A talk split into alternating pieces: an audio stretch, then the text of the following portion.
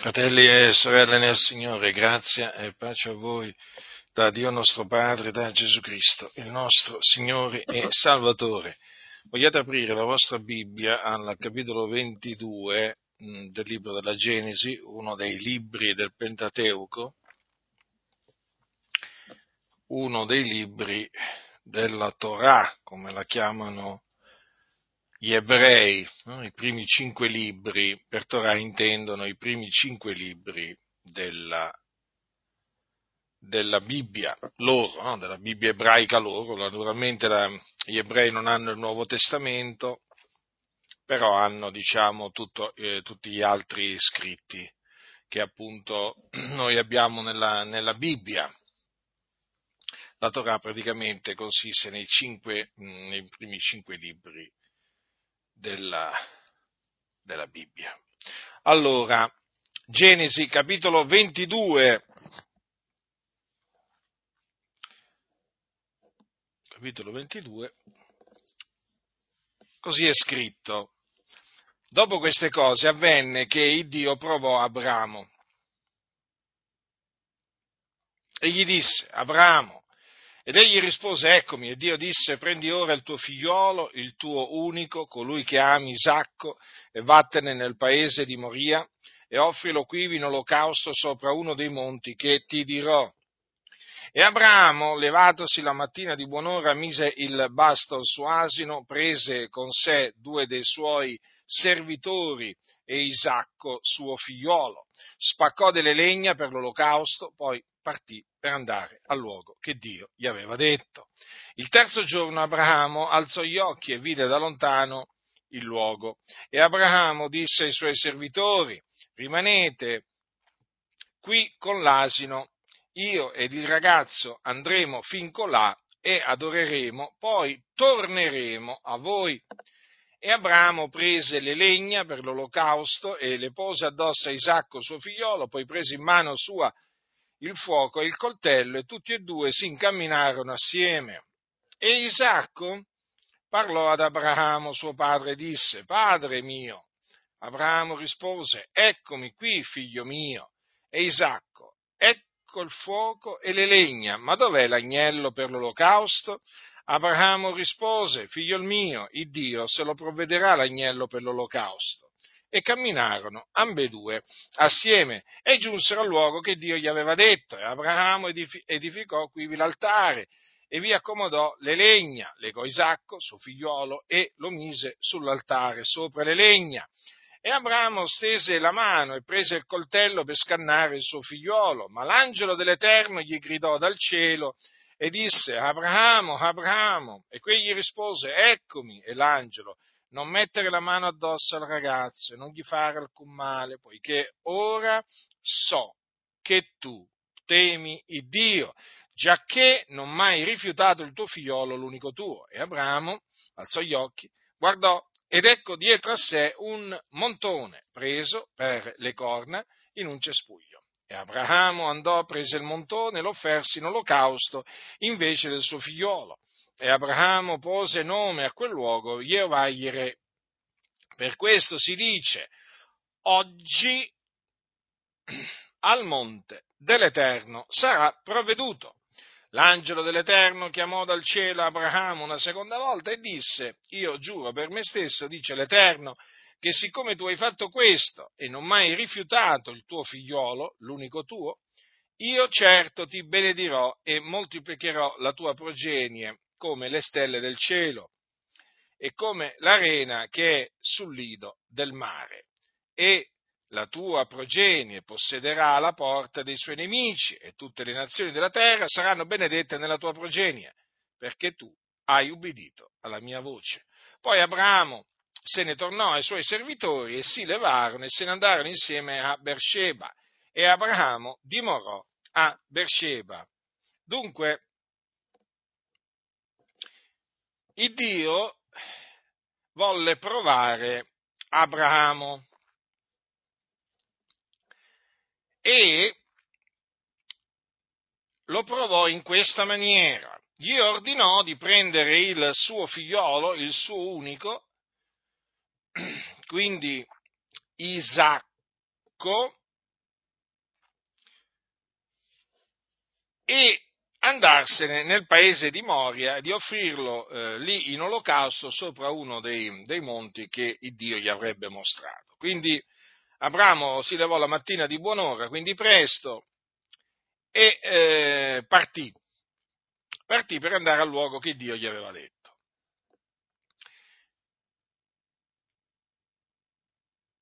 Mentre erano in, eh, in cammino, o meglio, o meglio, il terzo giorno Abramo alzò gli occhi e vide da lontano il luogo. E Abramo disse ai suoi servitori, rimanete qui con l'asino, io ed il ragazzo andremo fin colà e adoreremo, poi torneremo a voi. Ora, questo, eh, queste sono parole molto importanti perché mostrano la fede di Abramo, perché Abramo era pienamente convinto che lui e suo figlio ehm, eh, Isacco eh, sarebbero tornati ai, ai servitori. Notate come disse, poi torneremo a voi. E allora Abramo prese le legna per l'olocausto, lo pose addosso a Isacco suo figliolo, poi prese in mano sua il, fu- il fuoco e il coltello e tutti e due si incamminarono assieme. A un certo punto Isacco chiaramente chiese a eh, suo padre Abramo dove fosse l'agnello per l'olocausto e Abramo mh, mm, rispose, figlio mio, Dio se lo provvederà l'agnello per l'olocausto. Giunsero poi al luogo che Dio gli aveva detto e Abramo costruì qui l'altare vi accomodò le legna, legò Isacco, suo figliolo, lo mise sull'altare, sopra le legna, ed ecco che mentre stava per scannare il suo figliolo, perché dice che Abramo stese la mano e prese il coltello per scannare il suo figliolo, quindi aveva il, quel coltello lo aveva nelle mani, ecco che in quel preciso momento l'angelo dell'Eterno lo fermò chiamandolo per nome due volte, Abramo, Abramo, e gli ordinò di non mettere la mano addosso al ragazzo e di non fargli alcun male. E gli disse queste altre parole, poiché ora so che tu temi Dio, già che tu, già non mai rifiutato, il tuo figliolo, l'unico tuo. Dunque Abramo passò la prova il Dio lo provò e Abramo passò la prova. Eh, diciamo fu approvato da Dio. E eh, poi eh, abbiamo visto che eh, il Dio provvide eh, un montone per l'olocausto, che infatti Abramo poi l'offerse in olocausto invece del suo figliolo, e poi eh, abbiamo anche visto che l'angelo, l'angelo del Signore chiamò eh, eh, dal cielo Abramo una seconda volta e appunto tramite giuramento, il Dio giurò per se stesso, ehm, gli promise, gli fece delle promesse. Eh, proprio in virtù dell'ubbidienza che Abramo aveva mostrato nei confronti di Dio. Infatti Dio gli disse, io certo ti benedirò, moltiplicherò la tua progenie come le stelle del cielo e come l'arena che è sul lido del mare, e la tua progenie possederà la porta dei suoi nemici, e tutte le nazioni della terra saranno benedette nella tua progenie, perché tu hai ubbidito alla mia voce.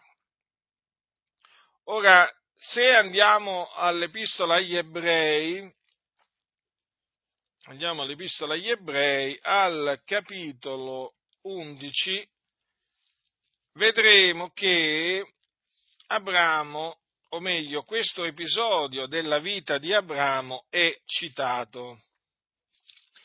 Capitolo 11 degli Ebrei, a partire dal versetto 17, così dice lo scrittore agli Ebrei. Per fede Abramo, quando fu provato, offerse Isacco ed egli che aveva ricevuto le promesse offerse il suo unigenito, egli a cui era stato detto è in Isacco che ti sarà chiamata una progenie. ritenendo che Dio è potente anche da fare risuscitare dai morti, ond'è che lo riebbe per una specie di risurrezione. Ora, questo, eh, questo, episodio della vita di Abramo è inserito dallo scrittore agli ebrei qua, diciamo, in una lunga carrellata, in una lunga lista, eh, diciamo, di atti eh, che furono fatti per fede. Intanto lo scrittore agli ebrei spiega che cos'è la fede, dicendo la fede è certezza di cose che si sperano, dimostrazione di cose che eh, non si vedono. Poi peraltro dice anche infatti per essa fu resa buona testimonianza agli antichi. E poi naturalmente fa una lista di atti che eh, diciamo, eh, uomini hanno compiuto per fede. No? Leggiamo di Abele, di Enoch, di Noè, di Abramo ancora prima, ehm, poi di Sara, leggiamo, poi a seguire se, le, leggiamo anche di eh, Isacco, Giacobbe, Giuseppe, insomma, sono menzionati tanti atti che furono compiuti per, eh, per fede. Allora, anche dunque l'atto che compì eh, Abramo va inserito eh, tra quegli atti che furono fatti per fede. Questo è di fondamentale importanza, fratelli, tenerlo sempre presente, perché la fede è certezza di cose che si sperano, dimostrazione di cose che non si vedono. Ora, Abramo, in questa circostanza, che cos'è che appunto ehm, eh, lo spinse ad ubbidire? Appunto la fede.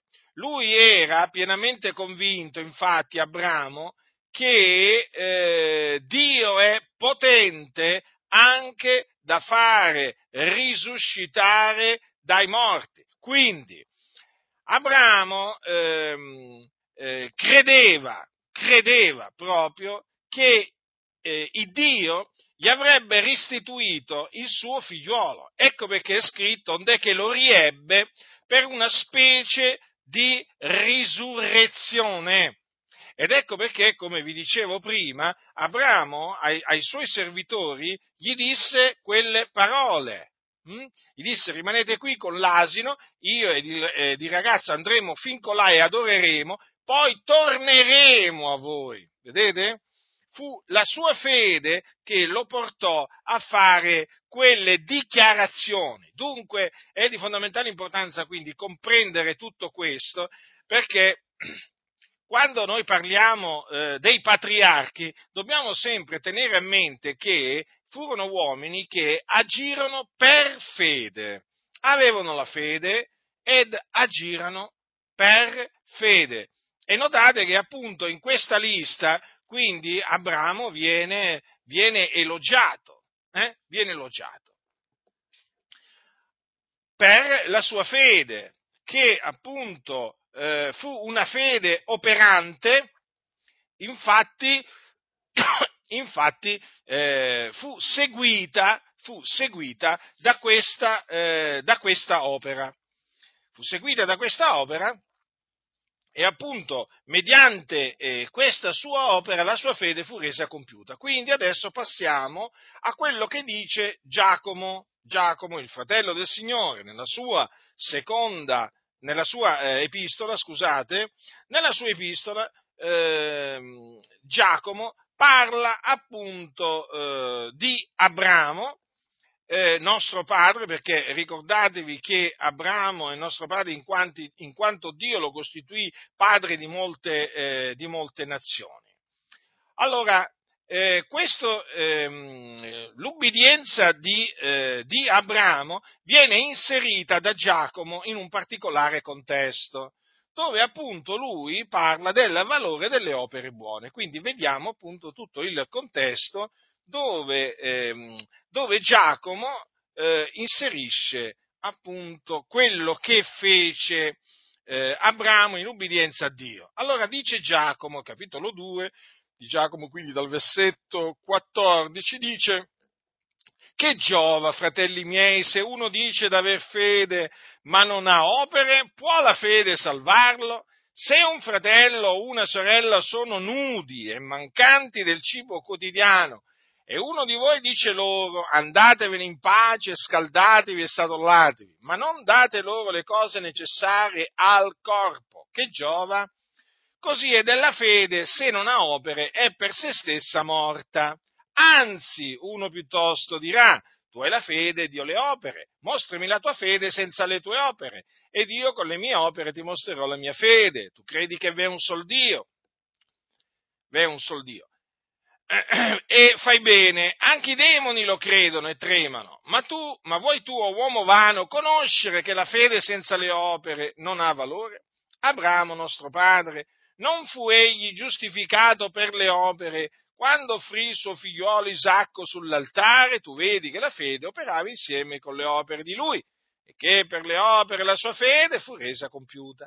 E così fu adempiuta la scrittura che dice, e Abramo credette a Dio e ciò gli fu messo in conto di giustizia e fu chiamato amico di Dio.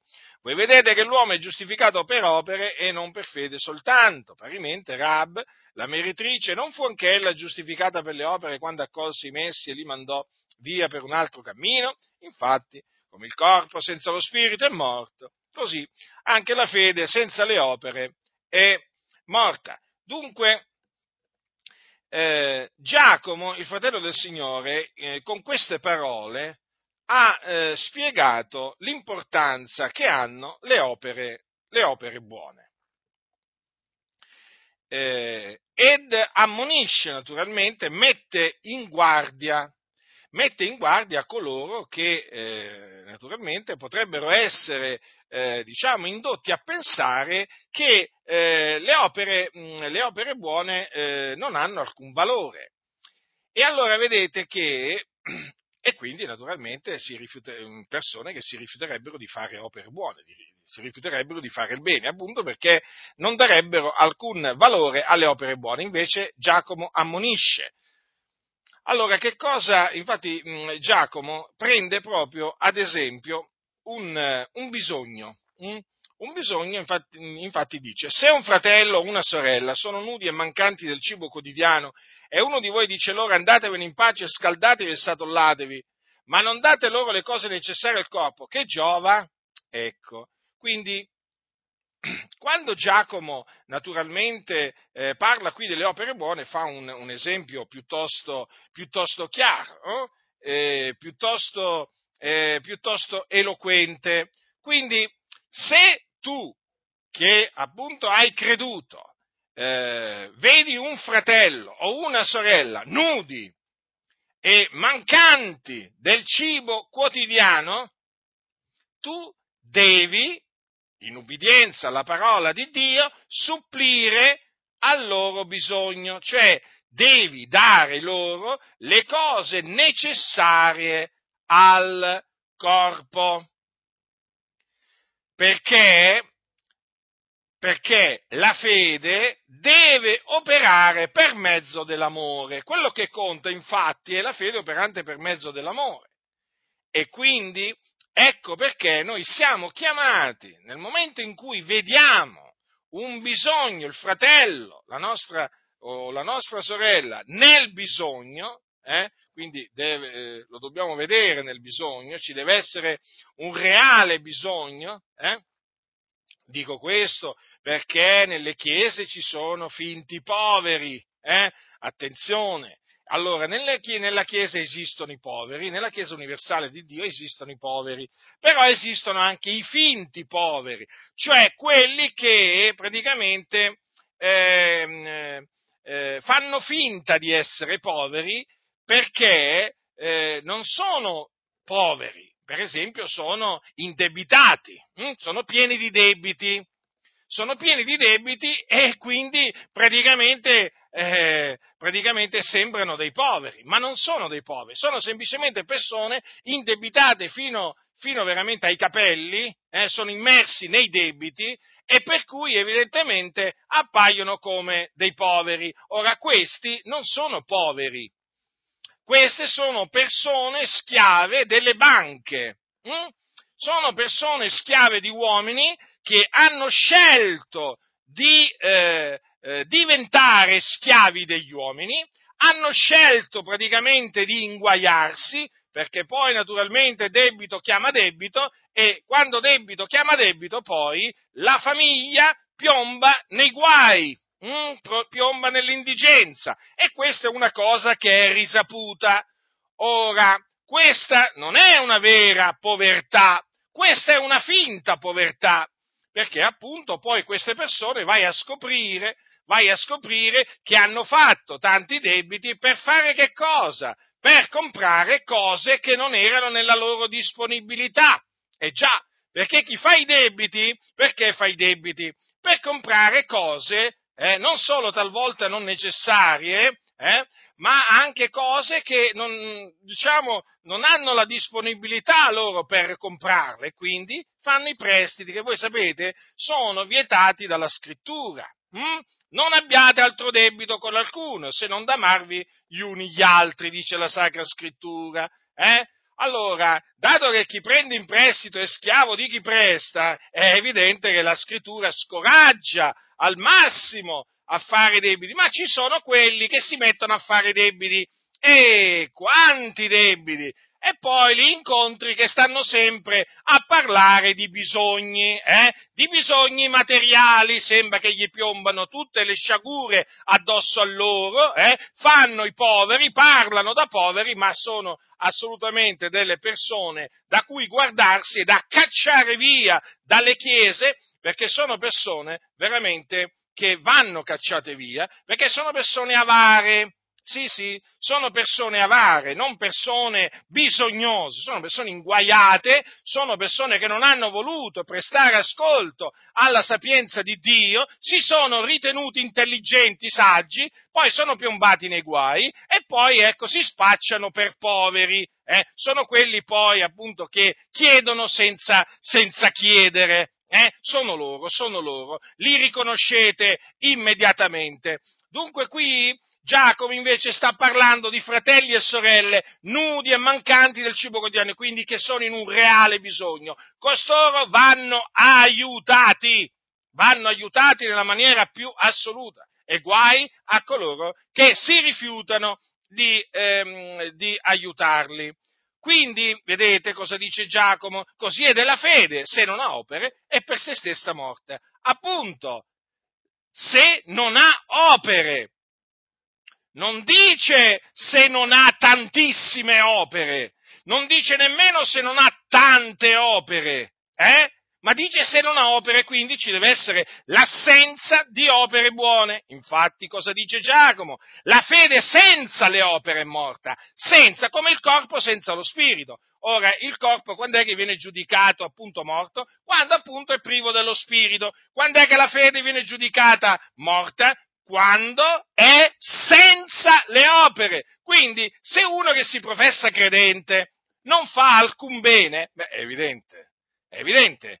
Se hai le prove, devi avere le prove però, eh? Attenzione, che non fa alcun bene, allora puoi dichiarare la fede di quel tale una fede morta. Ma devi avere le prove che non fa alcun bene, perché altrimenti, altrimenti tu sarai condannato dalle tue parole devi anche considerare questo tu. Certamente lo devi considerare. Quindi perché le accuse vanno formulate basandosi su delle prove, non su dei sospetti e nemmeno per il sentito dire, perché ci sono quelli che prendono piacere ad accusare proprio a destra e a manca eh, a tutti di essere, diciamo, di avere una fede senza le opere. Ma come fai, razza di ipocrita, a definire qualcuno senza le opere? Come fai? Come fai? Dove sono le prove? Non ce le hai. Quindi, quindi sei un ipocrita, quindi sei un bugiardo, quindi sei un calunniatore. Quindi, per definire la fede di qualcuno morta, bisogna avere delle prove inequivocabili. E certo che quella persona è senza, lo ripeto, senza le opere. Eh? È come quando si deve giudicare un corpo eh, un cadavere. Com'è, com'è che lo giudichiamo un cadavere? Perché non c'è lo spirito. E si vede quando non c'è un cadavere, un corpo, quando non c'è lo spirito, si vede o non si vede? Certo, c'è una prova, è evidente. E così è anche la fede morta. Eh? quando appunto non ha opere, è, evidente. Eh? Perché vi dico questo? Appunto perché ci sono personaggi, ci sono dei soggetti pieni di ogni malvagità, di frode, di furberia, hm? che vivono appunto lanciando sospetti, insinuazioni, accuse false, eh? Perché siccome sono persone frustrate, persone fallite, persone invidiose, allora si devono inventare questa accusa eh, contro appunto chi hanno preso di mira. Ed ecco che appunto arriva l'accusa. Tu hai la fede, ma senza le opere. Capite? Allora state attenti a questi soggetti, perché sono dei serpenti. E talvolta li abbiamo anche ospitati, eh, senza saperlo, che fossero dei serpenti. Eh?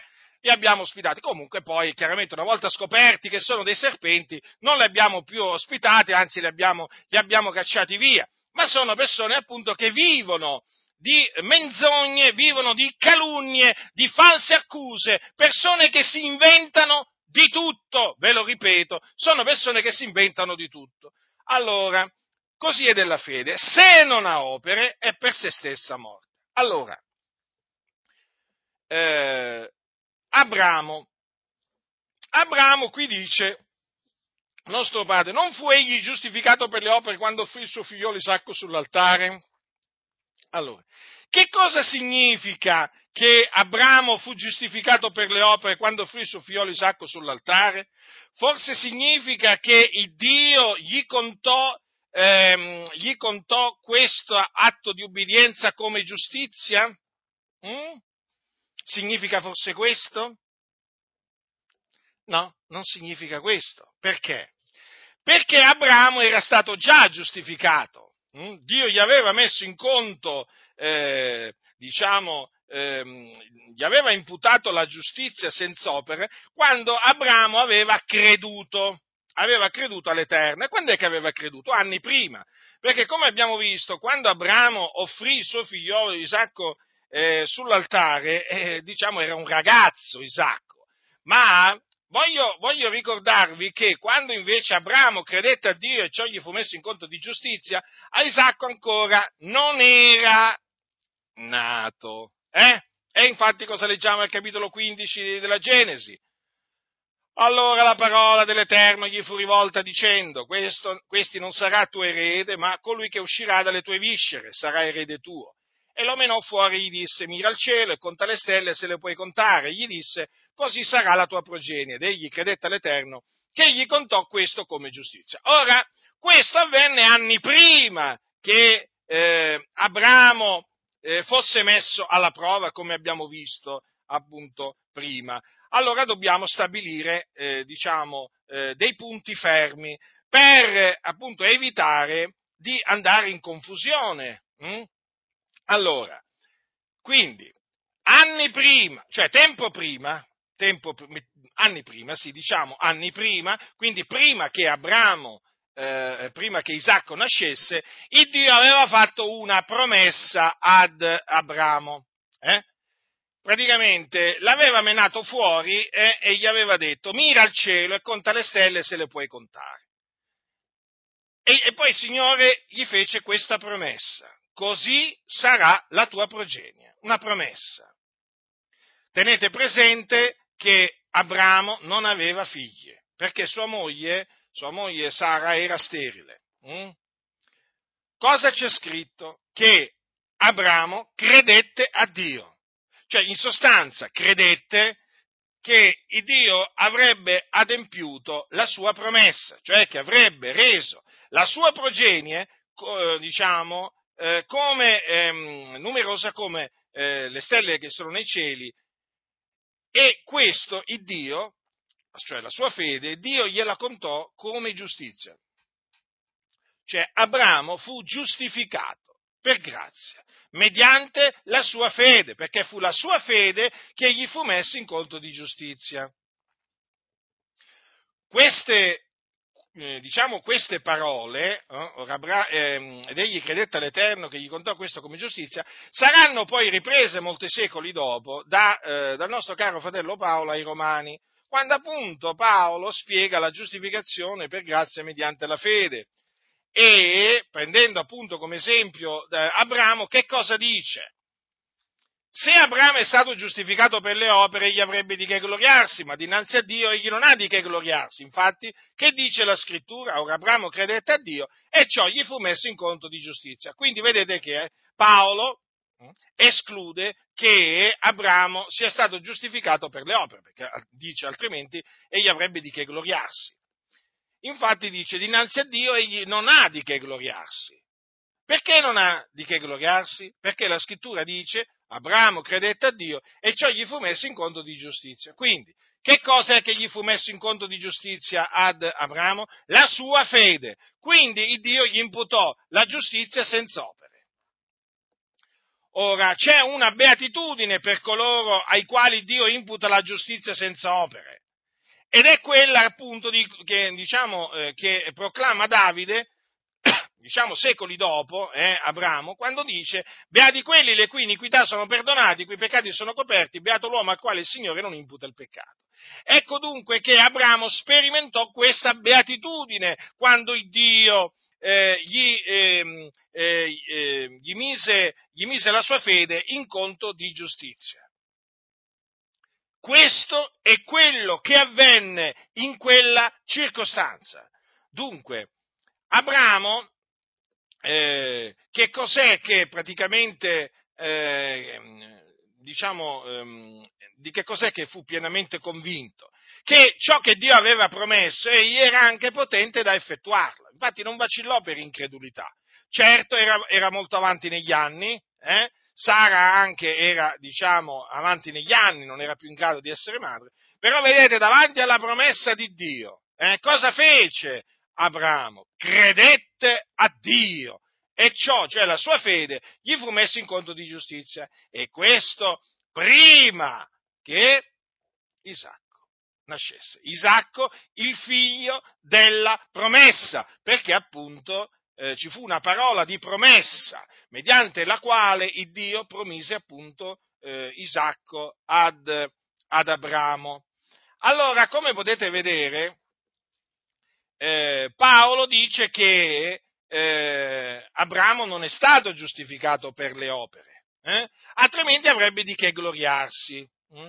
Ma allora qualcuno dirà come mai Giacomo dice Abramo nostro padre non fu egli giustificato per le opere quando offrì il suo figlio Isacco sull'altare? È semplice. Perché qui Giacomo non sta dicendo che quell'atto di ubbidienza o quell'opera buona fu messa ad Abramo in conto di giustizia, perché avrebbe contraddetto apertamente Paolo, ma infatti Giacomo non contraddice Paolo, Giacomo conferma semmai quello che dice l'apostolo, l'apostolo Paolo, perché? Perché Paolo parla della fede operante per mezzo dell'amore e, e poi che cosa dice infatti Giacomo? Tu vedi che la fede operava insieme con le opere di lui.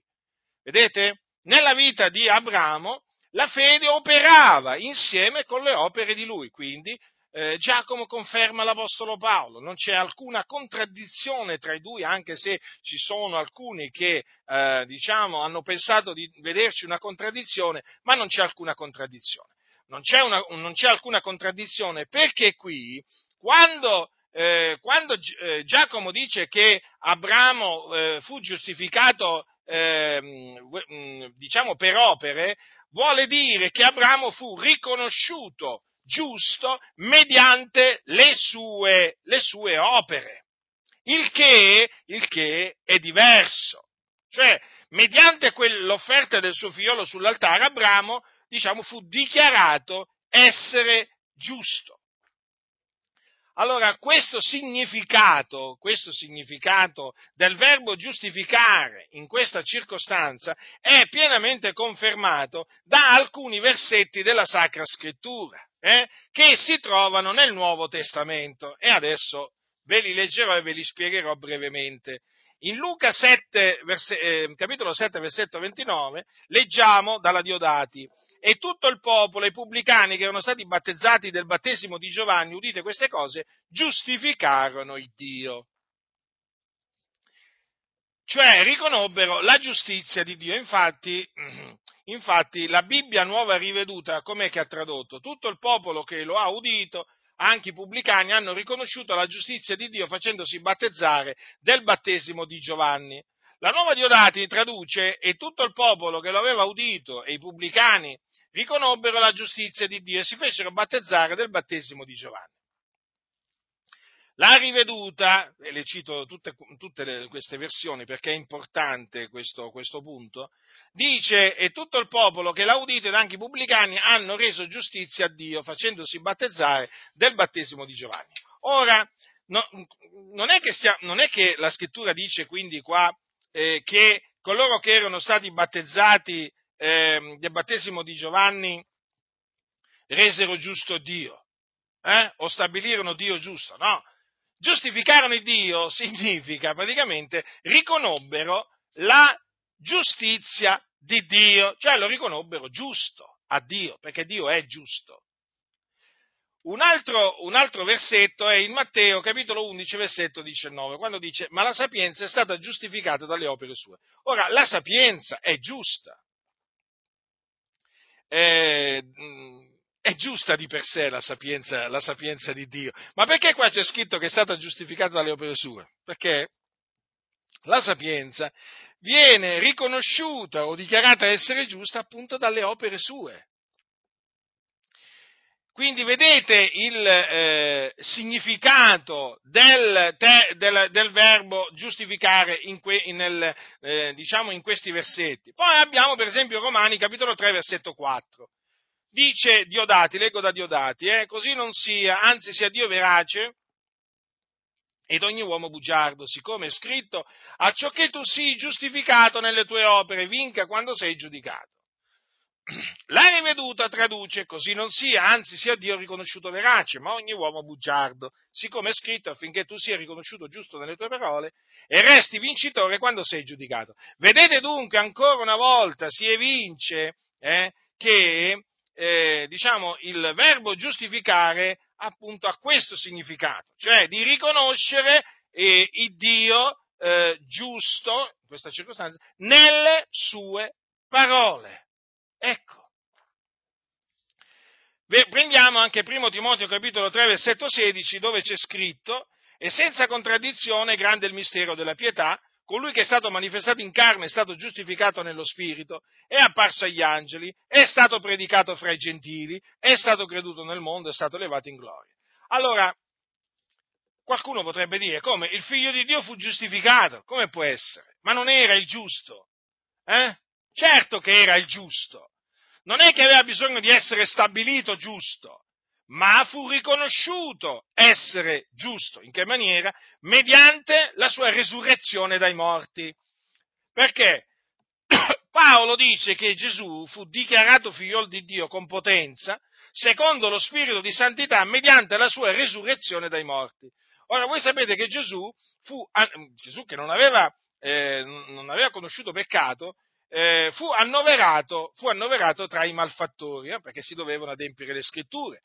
Quindi quando Gesù morì sulla croce, chi lo vide là, eh, diciamo, eh, appeso a quel legno, eh, naturalmente pensò che, no, non sto parlando naturalmente di quelli che lo, ehm, di quelli che lo conoscevano e che conoscevano che Gesù era irreprensibile, santo e giusto, ma diciamo, davanti al popolo, quella fine orribile che fece, che fece, Gesù, lo fece apparire come un malfattore, uno dei tanti malfattori di quel, di quel tempo. Peraltro ancora oggi molti considerano Gesù, diciamo, uno dei tanti malfattori di quel tempo eh, e che quindi subì in maniera giusta quella, quella condanna a morte.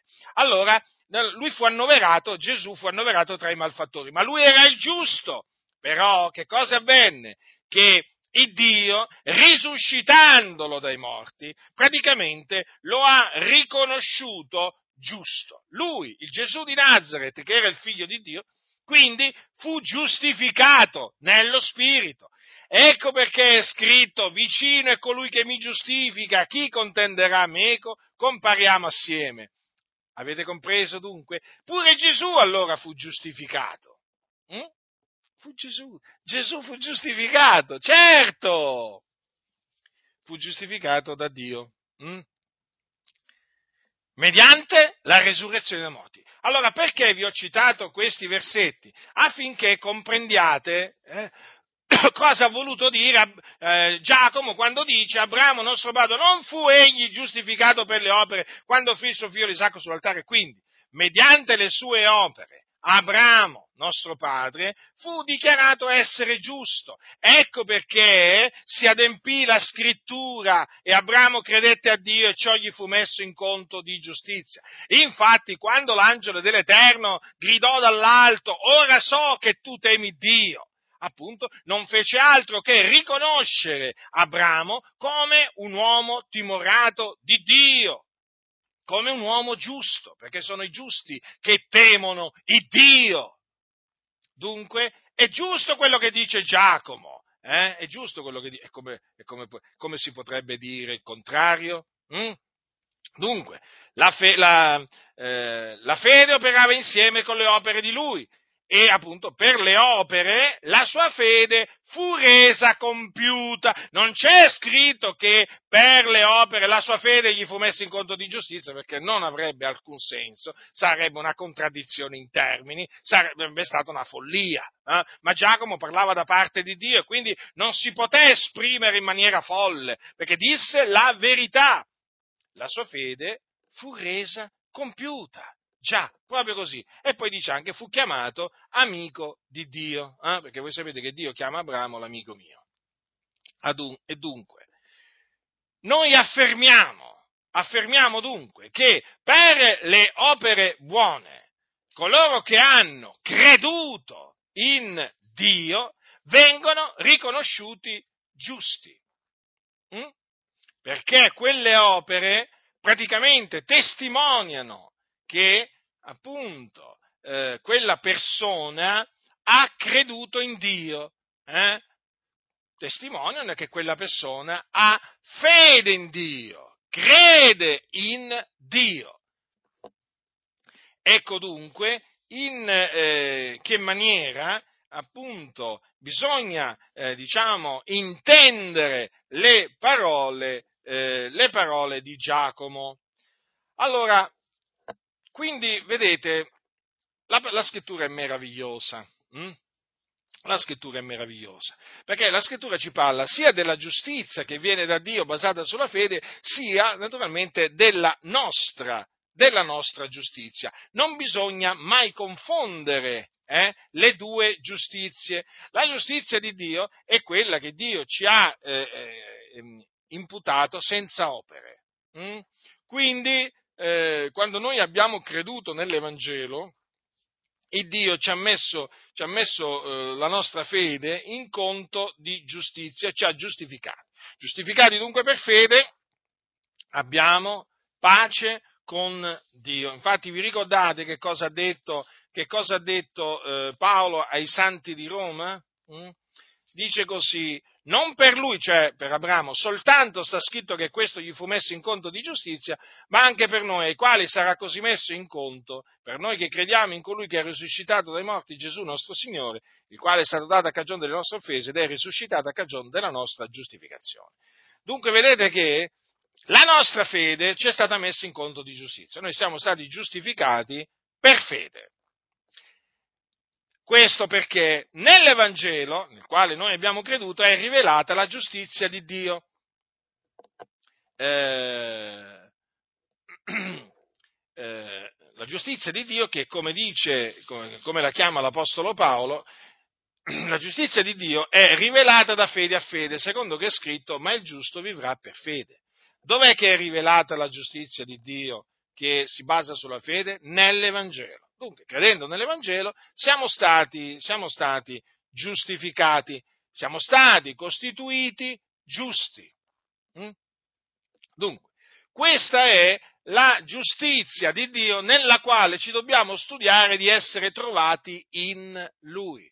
Noi ci dobbiamo studiare di essere trovati in Cristo non aventi una giustizia nostra, derivante dalla legge, ma quella che si ha mediante la fede eh, o quella che viene da Dio basata sulla fede. Dobbiamo avere lo stesso sentimento che aveva l'Apostolo Paolo. Eh?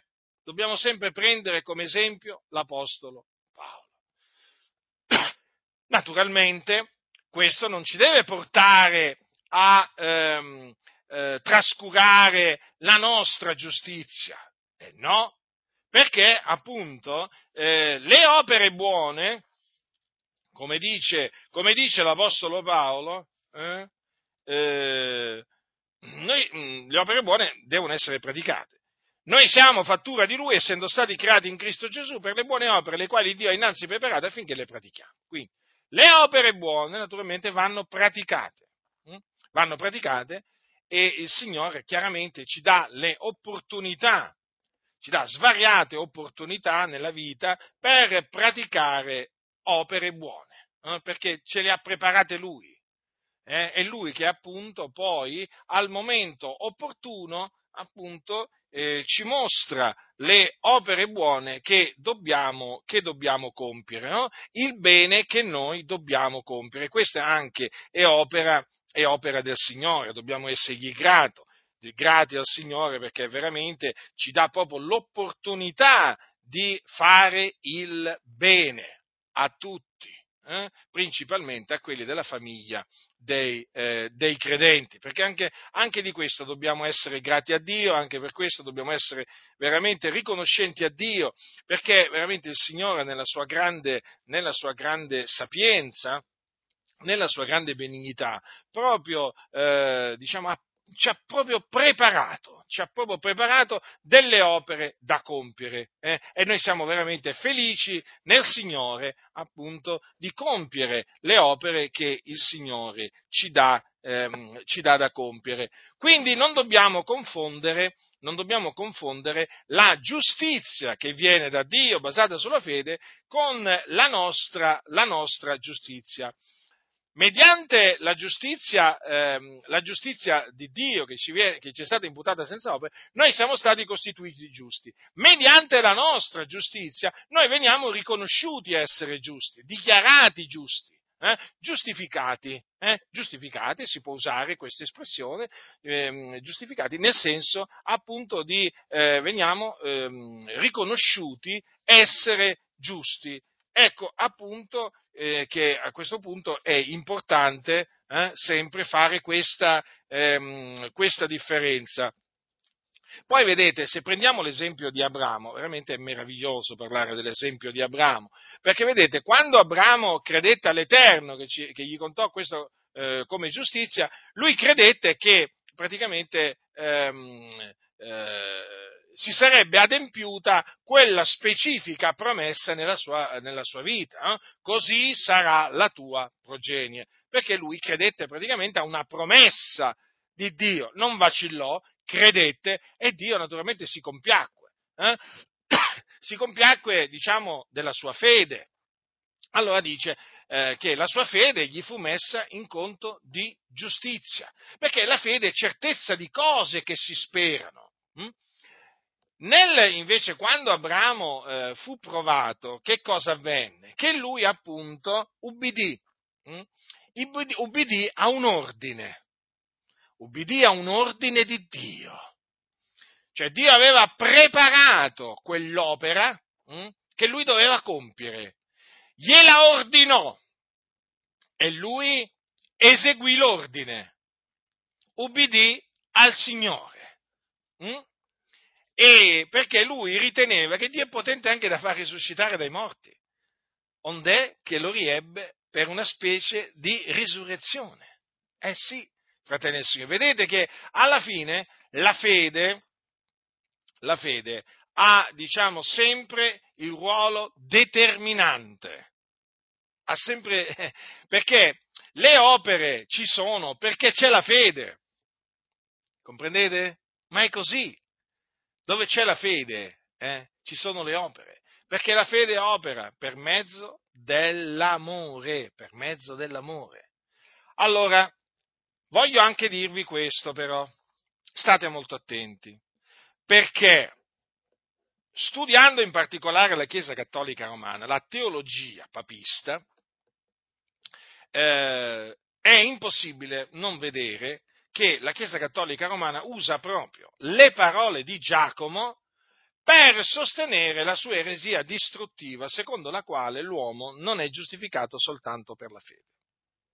Mm? Ve lo dico questo perché? Perché nella Chiesa ci sono sempre stati coloro che appunto hanno introdotto l'eresia distruttiva della salvezza per opera o giustificazione per opera proprio facendo leva sulle parole di Giacomo. La Chiesa cattolica romana ne è un esempio lampante.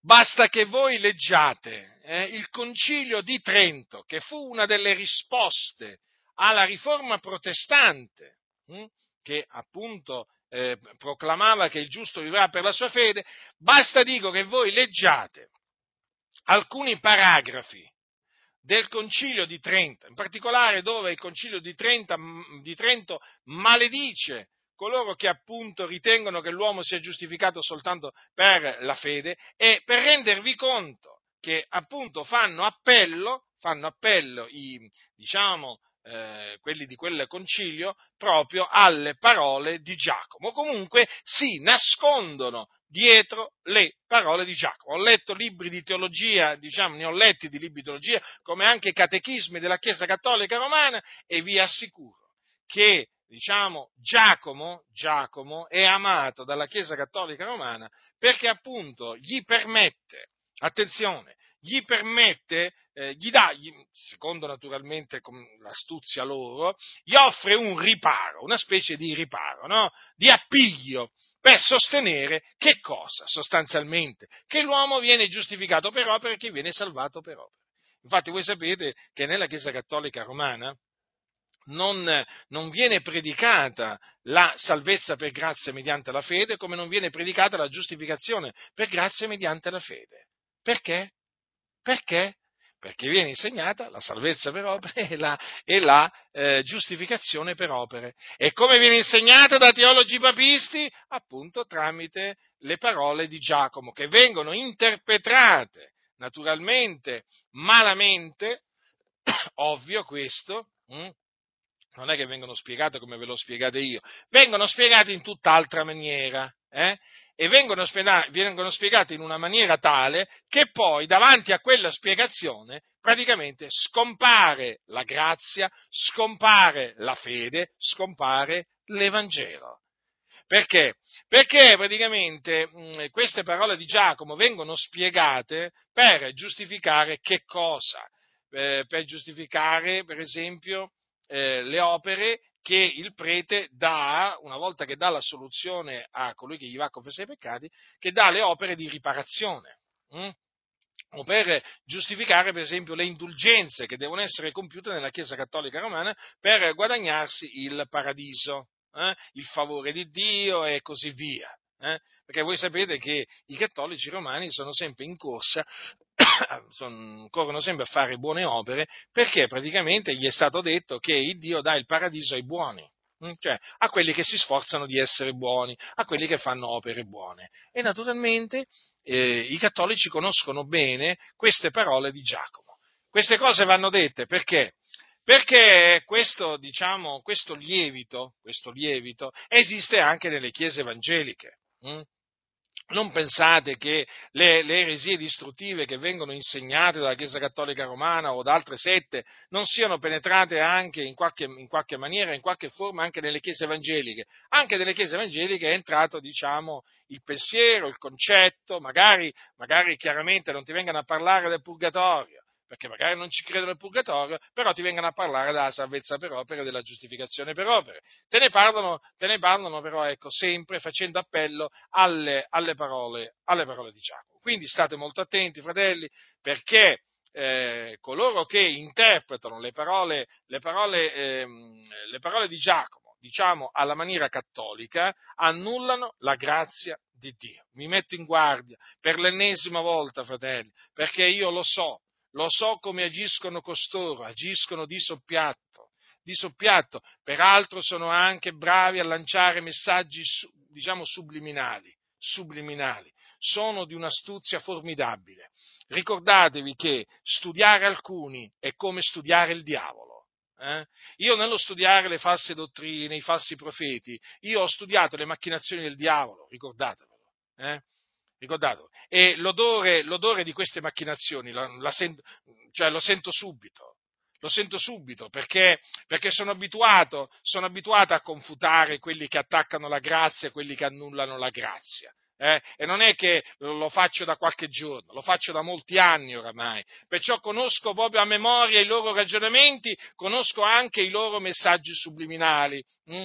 Capito? Che sono quei messaggi non, diciamo, lanciati apertamente, ma lanciati implicitamente. Eh? Quelli sono i più pericolosi. Quelli sono i più pericolosi. Quindi siate vigilanti, siate vigilanti. Allora, dunque, eh, le opere buone, le opere buone quindi eh, sono state innanzi preparate da Dio affinché le pratichiamo. Infatti il Signore, il Signore Gesù, come dice, come dice, Paolo a, ehm, a Tito, eh, dice che ha dato se stesso per noi affinché di riscattarci da ogni iniquità, di purificarsi un popolo suo proprio zelante nelle opere buone. Quindi appunto ci deve essere eh, ci deve essere uno zelo nel compiere le opere, le opere buone. Eh, lo zelo, non ipocrisia, zelo sì, ipocrisia no, perché ci sono quelli appunto che sono mossi eh, dall'ipocrisia, hm? sono mossi dall'ipocrisia perché vogliono essere osservati dagli uomini, eh? per poi appunto os- per poter ostentare il bene che fanno. No, questa ostentazione non va bene, eh? questo voler essere osservati dagli uomini non va bene, eh? noi dobbiamo essere zelanti nelle opere buone senza fare suonare la tromba davanti a noi. Eh? L'importante è che ci, ci, vede il Signore quando facciamo il bene.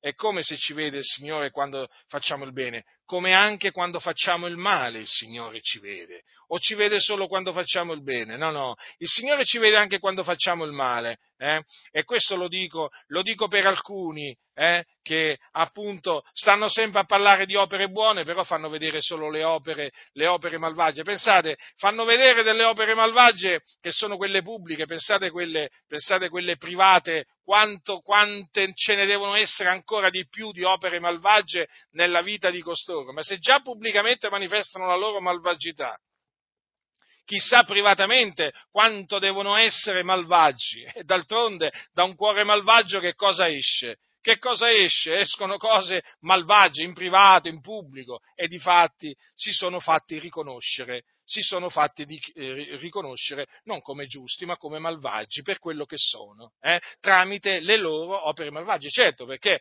poi se da un lato mediante le opere buone i giusti vengono riconosciuti come appunto eh, riconosciuti essere giusti, è chiaro che tra, i malvagi tramite le loro opere malvagie vengono riconosciuti come esseri malvagi e di fatti noi questo appunto dobbiamo sempre considerare, eh, che l'albero cattivo appunto fa frutti cattivi, eh, l'albero si conosce dal suo frutto, infatti da, questi, da questo frutto, diciamo, della loro bocca malvagio, noi li riconosciamo come malvagi. È così semplice è così semplice il, il, il, discorso. Non è che ci facciamo ingannare appunto dal fatto che loro parlano di opere buone, no, perché possono parlare di opere buone quanto vogliono, pure i papi parlano di opere buone. Ci sono stati papi che hanno, hanno, veramente, hanno veramente, dichiarato, mh, hanno fatto morire tante di quelle persone che parlavano di opere buone, però si vedevano le opere si vedevano le loro opere malvagie, come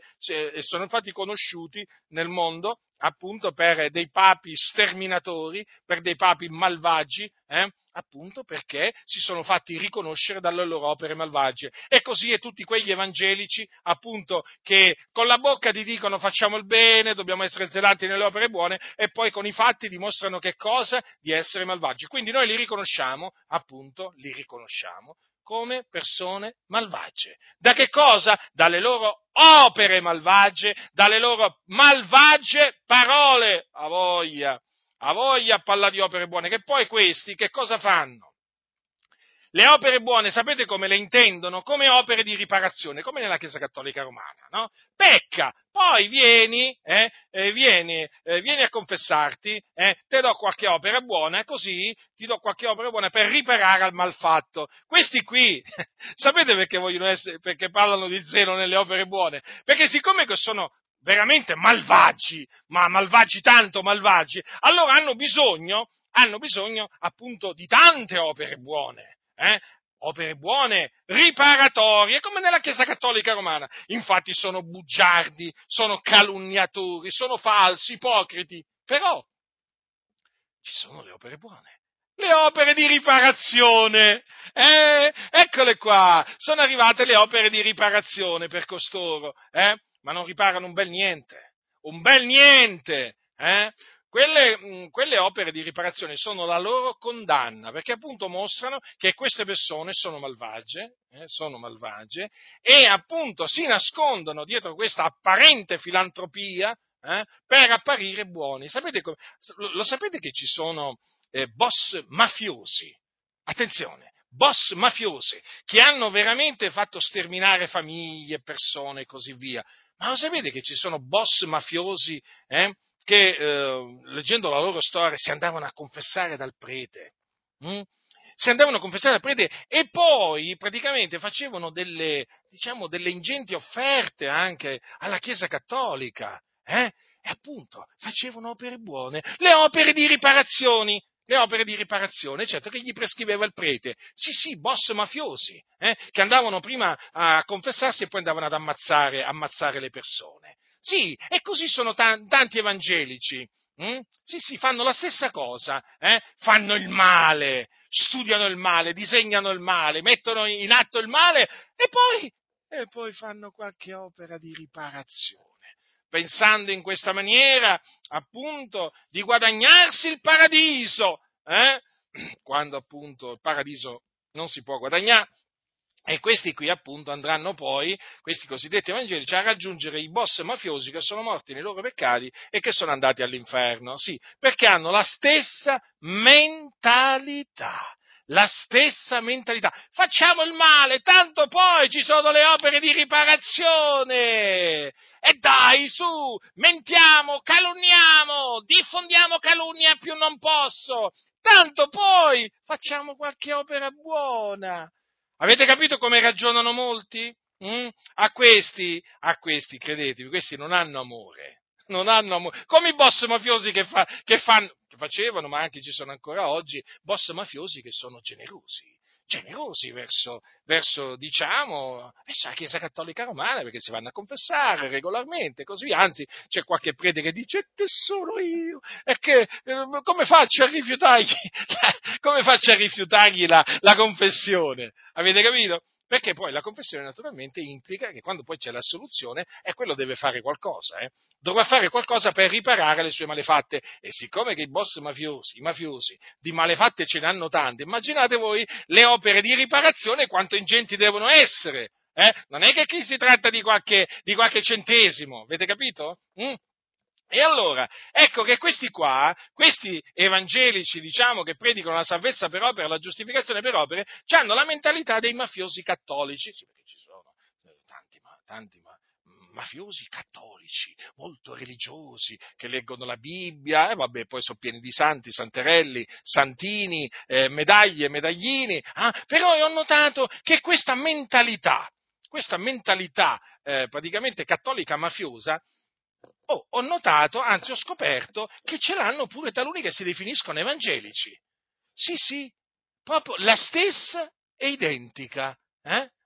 ma hanno una coscienza nera come la pece, sono sporchi dentro, sono come una latrina questi qua, questi qua, sono persone immonde, abominevoli, ribelli, capite?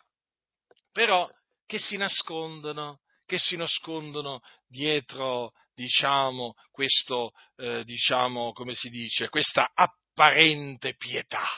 Eh? E talvolta, guardate, serve studiare la mafia. Eh, studiare la mafia, eh? Studiare, eh, diciamo, sì, serve anche studiare la mafia perché ti rendi conto di una certa mentalità una certa mentalità mafiosa che esiste anche nelle chiese, eh? soprattutto del meridione, soprattutto del meridione, ma non solo, non solo, questo è un germe malefico che praticamente esiste esiste anche nelle chiese, nelle chiese del nord e anche fuori, fuori, dall'Italia. Quindi non vi fate ingannare da questi malvagi. Eh? Perché questi qua sono malvagi eh? e le opere buone di cui loro parlano sono le opere di riparazione. Perché loro con quelle opere pensano di riparare al malefatto, al maledetto. Capite? Hm.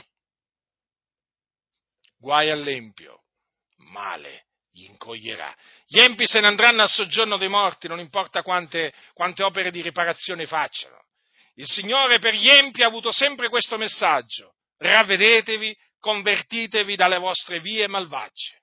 Convertitevi a Dio che è largo nel perdonare, hm? abbandonando i vostri peccati, perché altrimenti potete pregare quanto volete, eh? potete pregare quanto volete, hm? potete fare tutte le opere di beneficenza che volete, quando morirete eh, ve ne andrete all'inferno, no? parla a voi evangelici mafiosi, o meglio, evangelici con la mentalità dei, dei, dei mafiosi cattolici. Sì, sì, mi rivolgo proprio a voi, ve ne andrete all'inferno. Le vostre cosiddette opere di riparazione non vi serviranno proprio a niente. Perché? Perché morirete nei vostri peccati. Eh sì, proprio così. Non volete abbandonare i vostri peccati e non otterrete misericordia. Persistete nei vostri peccati? Eh, persistete, ve ne andrete all'inferno. Io vi ho avvertiti. Cioè, potete parlare di opere buone quanto volete, ma ne potete fare, guardate, quante volete, quante volete. Eh? Ma potete fare proprio la lista di quelle, tutte le, le, opere buone che fate, potete sbandierarla al mondo, potete fare quello che volete, ve ne andrete all'inferno, perché siete dei malvagi e meritate di andare dove vanno i malvagi, anche se vi, anche se vi definite cristiani evangelici. Ovviamente, non è che il Signore si lascia trarre in inganno appunto dalle, dalle etichette. Quindi, fratelli del Signore, considerate, diciamo, questa, questo mio in, ehm, diciamo, insegnamento per il bene dell'anima vostra, ritenetelo, perché appunto è molto, è molto, importante per capire la netta differenza che c'è tra la giustizia che viene da Dio basata sulla fede e la nostra giustizia, che appunto è quella appunto che eh, diciamo è formata eh, diciamo, dal bene che noi, eh, che noi compiamo. State attenti a non confonderle, state attenti anche a coloro che vogliono praticamente annullare la giustizia di Dio con la giustizia umana. Perché questo è quello che è sempre avvenuto. Ricordatevelo questo. Nella storia della Chiesa, storia della Chiesa eh, ciò che il diavolo ha sempre preso di mira è la giustizia che viene da Dio basata sulla fede. Eh? E quindi eh, ciò che il diavolo ha sempre preso di mira è la grazia di Dio e di conseguenza anche l'Evangelo della grazia di Dio. Tenete davanti ai vostri occhi sempre l'Evangelo della grazia, perché in esso la giustizia di Dio è rivelata da fede a fede, secondo che è scritto, ma il giusto vivrà per fede. Tenete sempre davanti ai vostri occhi Abramo, che credette all'Eterno e ciò gli fu messo in conto di giustizia. Eh? Per comprendere appunto che l'uomo viene giustificato soltanto mediante la fede in Gesù Cristo senza le opere della legge. Poi naturalmente considerate anche quello che fece Abramo, nostro padre, quando diciamo, fu messa alla prova e offerse il suo figliolo Isacco sull'altare. Sì, consideratelo, perché appunto la Sacra Scrittura lo dice e noi quindi, quindi lo, lo, proclamiamo, eh, che eh, la fede operava insieme con le opere di lui e che per le opere la sua fede fu resa compiuta. Certo, considerate anche questo, ma state molto attenti, state molto attenti a eh, quelli che vogliono farvi credere che la giustificazione eh, eh, si ottiene per opere, mm? per opere. Eh? Ricordatevi, ricordatevi questo, che ehm, dice, dice eh, Paolo ai santi della Galazia queste parole che nessuno sia giustificato per la legge dinanzi a Dio è manifesto, perché il giusto vivrà per fede. Quando, noi, quando qui la scrittura di, parla delle opere della legge, ricordatevi che per le opere della legge non si intendono solamente feste, nuovi luni, sabati e così via, ma anche quelle opere buone che andavano fatte per soccorrere eh, i poveri, eh, le vedove, gli orfani. Capite? No, perché ve lo dico questo perché ci sono quelli appunto che naturalmente fanno di tutto per ingannare le persone. E ricordatevi anche questo, che tutti quelli che si basano sulle opere della legge sono sotto maledizione. Perché è scritto, maledetto chiunque non persevera in tutte le cose scritte nel libro della legge per metterle in pratica. Mm? Quindi è di fondamentale importanza perseverare nella grazia di Dio. Noi siamo sotto la grazia, non più sotto la legge, ma state attenti perché dobbiamo rimanere sotto la grazia. Ed è una lotta, fratelli, ed è una lotta. Mm? State attenti appunto a non cadere nell'errore in cui caddero eh, i Galati, che poi furono ammoniti severamente dall'Apostolo, dall'Apostolo Paolo, che eh, gli disse voi correvate bene, chi vi ha fermati? Perché non ubbidiate alla verità? Una tal persuasione non viene da colui che vi chiama un po' di lievito, fa lievitare tutta la pasta. Non solo, anche li accusò di essere eh, di essere scaduti, eh, scaduti dalla, dalla, grazia. Perché? Perché volevano essere giustificati per la legge. Voi che volete essere giustificati per la legge avete rinunziato a Cristo, siete scaduti dalla grazia. Notate che queste parole a chi le ha scritte? Ai Galati, che avevano creduto un tempo, avevano creduto nell'Evangelo, però eh, però c'erano alcuni che praticamente si erano insinuati tra i Galati eh, e li avevano turbati, volevano sovvertire l'Evangelo di Cristo e loro erano rimasti ammaliati, tant'è che Paolo appunto poi li ha chiamati Galati insensati. Come? Avevano iniziato per lo Spirito, adesso volevano, diciamo, raggiungere la perfezione con la carne. Capite? E quindi Paolo li ammonisce, li riprende, li riprende severamente. Voi correvate bene, chi vi ha fermati perché non ubbidiate alla verità? Quindi siamo sotto la grazia e dobbiamo studiarci di rimanere sotto la grazia, perché ci sono quelli che non vogliono che noi rimaniamo sotto la grazia, vogliono che noi scadiamo dalla grazia eh? e quindi che noi rinunziamo a Cristo. Proprio così, fratelli del Signore. Questi sono malvagi vogliono che noi rinunziamo a Cristo, perché Cristo è il termine della legge per essere giustizia ad ognuno che crede. Noi in Cristo siamo diventati giustizia di Dio. Ricordatevelo. Cristo ci è stato fatto da Dio giustizia. Capite? Cristo è la nostra, è l'eterna nostra giustizia. Ecco perché vi esorto, vi scongiuro a rimanere saldi nella fede, per rimanere sotto la grazia. Perché se vi fate turbare, se, se, vi fate ammaliare da questi impostori, scadrete dalla grazia e poi entrerete nella disperazione, nella confusione, nell'incertezza, non capirete più niente, ve lo posso assicurare, perché? Perché poi un po' di lievito farà lievitare tutta la pasta. Tutta, tutta la pasta fa lievitare un po' di lievito. Quindi siate avveduti, fratelli, siate vigilanti, pregate del continuo eh? e rimanete saldi, saldi nella fede, perseveranti nella grazia di Dio. Eh? State attenti, state attenti a quelli che annullano la grazia di Dio e che praticamente fanno passare la morte di Gesù per una morte inutile. E sì, perché se la giustizia si ottiene, come dice Paolo, per mezzo della legge, Cristo è dunque morto inutilmente.